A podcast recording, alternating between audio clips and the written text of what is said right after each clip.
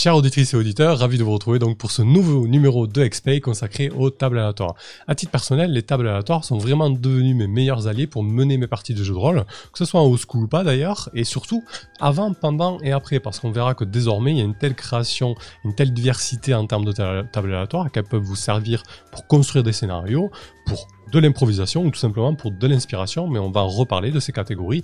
Et surtout, ce n'est plus la vieille image des tables aléatoires qu'on avait avec les rencontres un peu what the fuck. Par exemple, dans le module Lost City B4 de Donjons et Dragons, on était en plein désert et on se retrouvait face à un furet géant.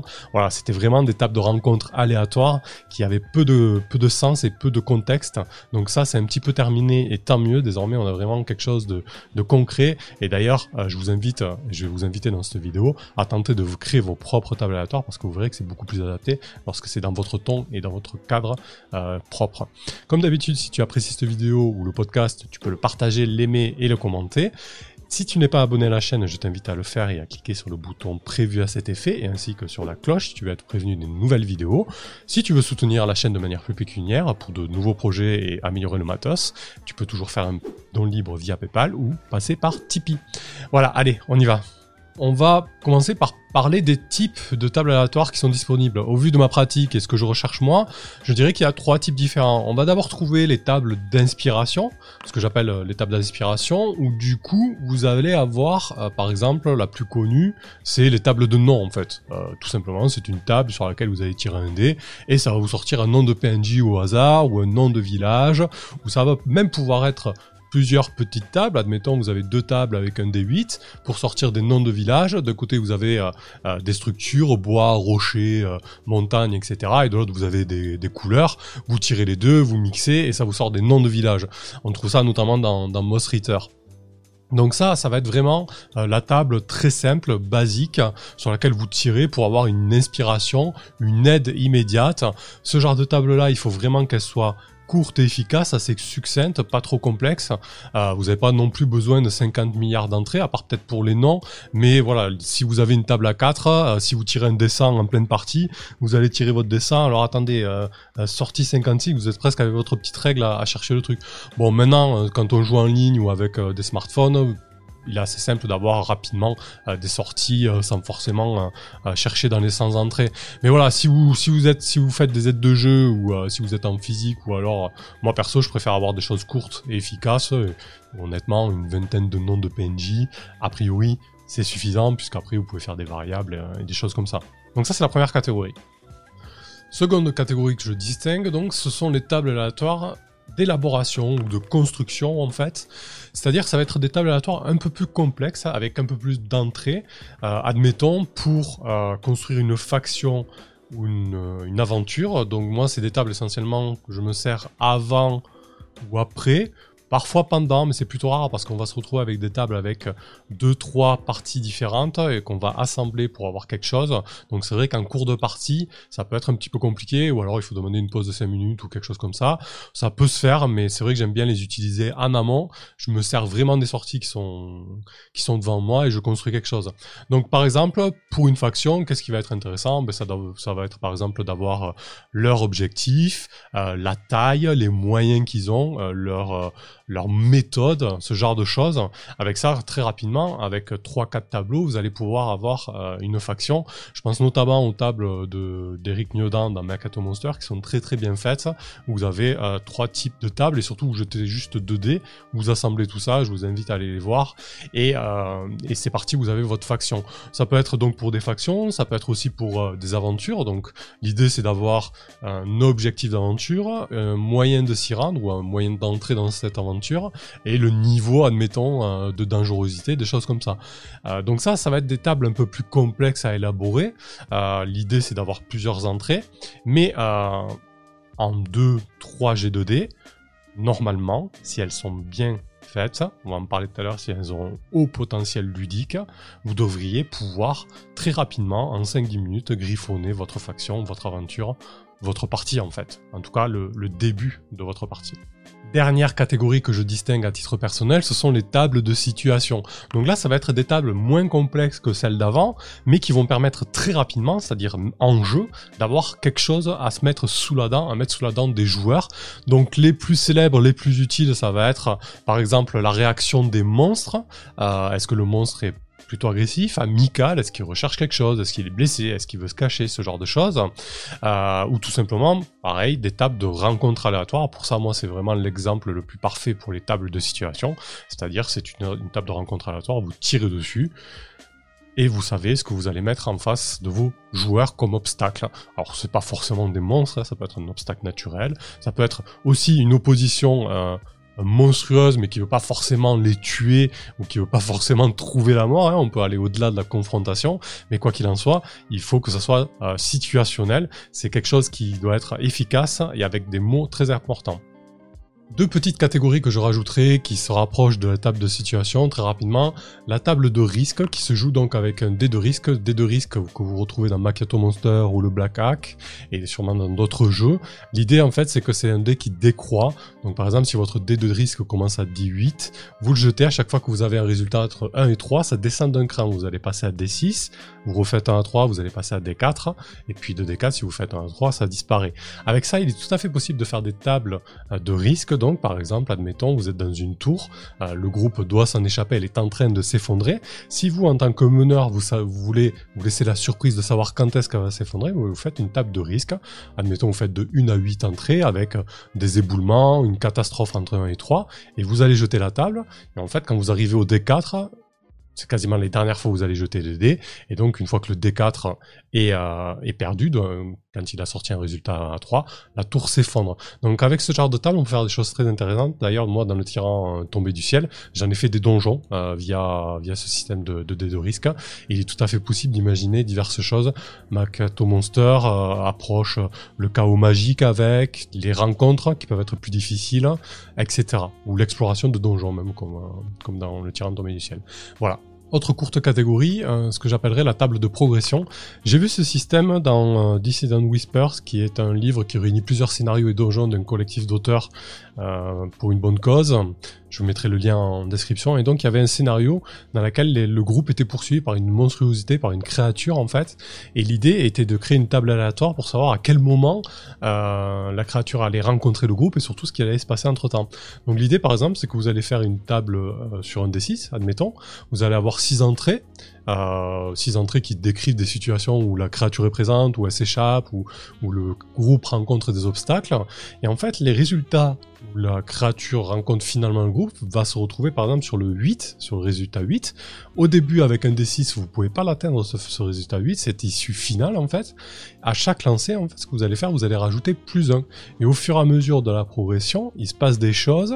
Et finalement, en ajoutant plus 2, plus 3, plus 4, à un moment donné, vous allez tomber sur le résultat 8 ou supérieur, et du coup là boum, vous avez votre résultat final. Avec des tables de progression comme ça, on peut imaginer tout un tas de corollaires de choses qu'on peut inventer autour de ça, qui permettent de suivre une progression de quelque chose, d'un danger, d'une exploration, etc. Pourquoi je parle de mots importants, de haut potentiel ludique à l'intérieur des tables aléatoires? Le haut potentiel ludique, c'est un concept qu'on doit à Akrit Arche, donc qui a beaucoup travaillé sur des traductions de Dungeon World, hein, notre ami belge. Je vous enverrai les liens en description de la vidéo, bien évidemment, et je vous invite à aller voir son blog qui est super intéressant, notamment l'article que je mets en description sur les tables aléatoires, justement. Pour moi, une bonne table aléatoire, c'est une table qui va être immédiatement inspirante. Contrairement à une mauvaise table aléatoire, alors je fais pas le coup du bon chasseur et du mauvais chasseur, hein, je vous vois venir, mais voilà, la mauvaise table aléatoire, je veux dire, ça va tomber un peu à plat, on va te dire débrouille-toi avec. Il y a pas très longtemps, j'ai mené une partie de Donjons et Dragons qui est disponible sur la chaîne d'ailleurs, et je m'étais intéressé un petit peu aux rencontres selon les biomes, donc on va voir la forêt, la montagne, etc. Et je cherchais des tables adaptées aux monstres, aux oppositions présentes dans Donjons et Dragons. J'ai pris le guide de Xanathar, et là, qu'est-ce que c'est les tables de rencontres aléatoires par biome qu'on propose dans ce guide? Ben, ce sont des tables avec une 50aine d'entrées, dans laquelle on te dit il y a tel monstre, tel monstre, tel monstre. Donc pour moi ça ce sont vraiment des mauvaises tables aléatoires, parce que du coup ok tu as des monstres qui sont adaptés au biome, je veux dire c'est presque le minimum syndical, en tout cas on te, tu ne retrouves pas avec des furets géants dans le désert, mais c'est tout quoi. On va te dire, ah ben là, ben si tu fais 70, tu rencontres un des 4 wyverns. Ah ben super, d'accord. Et ces wyverns, elles font quoi? Elles attendent d'être tuées, c'est ça? Elles attendent juste d'être massacrées? Elles prennent le thé? Elles pourraient prendre le thé, mais on ne sait pas ce qu'elles font. Et c'est là où l'enjeu de la table aléatoire doit se faire, et là où il est important d'attarder du temps, d'accorder du temps à la création. Parce qu'en fait... Je vais reprendre un petit peu d'autres exemples en venant, notamment avec des gobelins. L'intérêt d'avoir une table aléatoire bien rédigée qui possède ce fameux haut potentiel ludique, c'est que ça va vous éviter d'avoir à préparer votre partie. Je vais reprendre l'exemple des gobelins, pas des wyverns, même si elles ont parfaitement le droit de boire le thé. Si vous préparez votre partie, vous n'avez pas de table aléatoire de rencontre, vous décidez que les gobelins tendent une embuscade, vous connaissez le nombre de gobelins, vous connaissez leur position, vous savez ce qui va se passer. Ça existe dans de nombreux scénarios de commerce, dans de nombreuses campagnes, je l'ai déjà fait et peut-être que je le referai. Mais moi actuellement dans ma conception de la pratique, ça me gêne un petit peu parce que je perds l'effet de surprise et je perds ma position de joueur, parce que pour moi le meneur est avant tout un joueur. Donc si vous recherchez ça aussi, vous pouvez utiliser des tables de rencontres aléatoires. Donc on est toujours dans la forêt, le groupe d'aventuriers la traverse, vous tirez un dé 6, sur un ou deux il y a une rencontre aléatoire et là vous tirez sur votre table de rencontre aléatoire.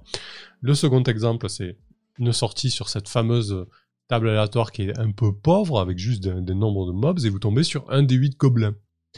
Vous jetez, voilà, il y a 7 gobelins en face. Qu'est-ce qui va se passer? Vous, en tant que meneur, vous allez devoir vous creuser la tête pour faire une mise en situation, et si vous ne vous creusez pas la tête, ben ça va tourner à la confrontation. Les gobelins gros d'aventurés vont très certainement se mettre sur la tranche avec quelque chose qui ne sera pas super intéressant, disons-le. Autre option, donc, c'est d'avoir une table aléatoire qui est bien rédigée. Là, pour les tables de situation, vous avez deux solutions. La première est un peu plus gourmande, c'est-à-dire que vous allez avoir un premier tableau avec un D6 en même temps, avec des sorties. Sur un, vous avez un ogre, sur deux, vous avez des loups, sur trois, vous avez des gobelins, etc. Et sur le deuxième tableau, donc, vous avez la situation. Moi, ce que j'aime bien en ce moment, en tout cas la situation, leur comportement. Ce qui va se passer.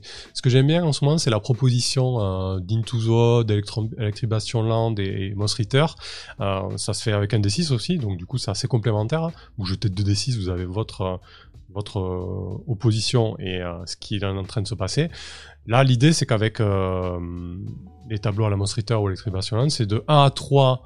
c'est une sortie commune, c'est ce que fait communément ce monstre, donc on va dire que communément, a priori, un ogre il est en train de manger une chèvre ou que sais-je, et des gobelins communément ils sont en train de peut-être de cueillir ou de chasser quoi. De 4 à 5 c'est une sortie peu commune, donc là peut-être de 4 à 5 les gobelins seront en train de chercher une planque, admettons, ou de monter une embuscade, et la sortie 6, c'est la sortie dangereuse, la sortie rare, et là on pourra considérer que l'embuscade est déjà là en fait, déjà montée, les joueurs sont déjà pris dans l'embuscade.